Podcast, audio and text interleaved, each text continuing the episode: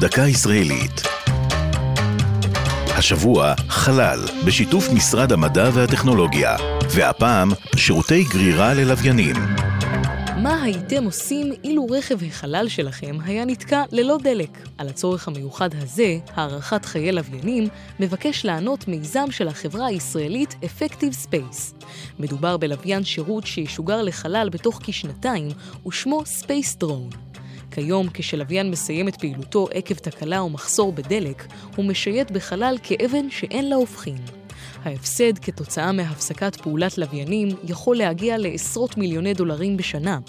תפקיד לוויין השירות המתוכנן, שפותח בעזרת סוכנות החלל במשרד המדע, להיצמד ללוויין שסיים את חייו ולוודא שאינו סוטה ממסלולו. לוויין השירות יאפשר גם להוציא לוויין מהמסלול בתום פעילותו.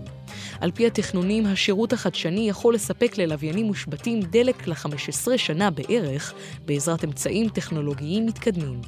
יש המעריכים שלוויין מסוג זה, שגודלו כשל מכונת כביסה, יוכל בעתיד למנוע אובדן קשר עם לוויינים שיצאו את גבולות האטמוספירה.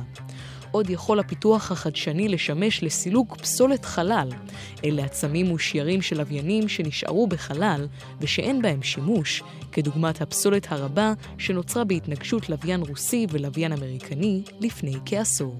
זו הייתה דקה ישראלית על שירותי גרירה ללוויינים, לרגל שבוע החלל הישראלי של משרד המדע והטכנולוגיה. כתב ים גת, מפיקה יעלי פוקס.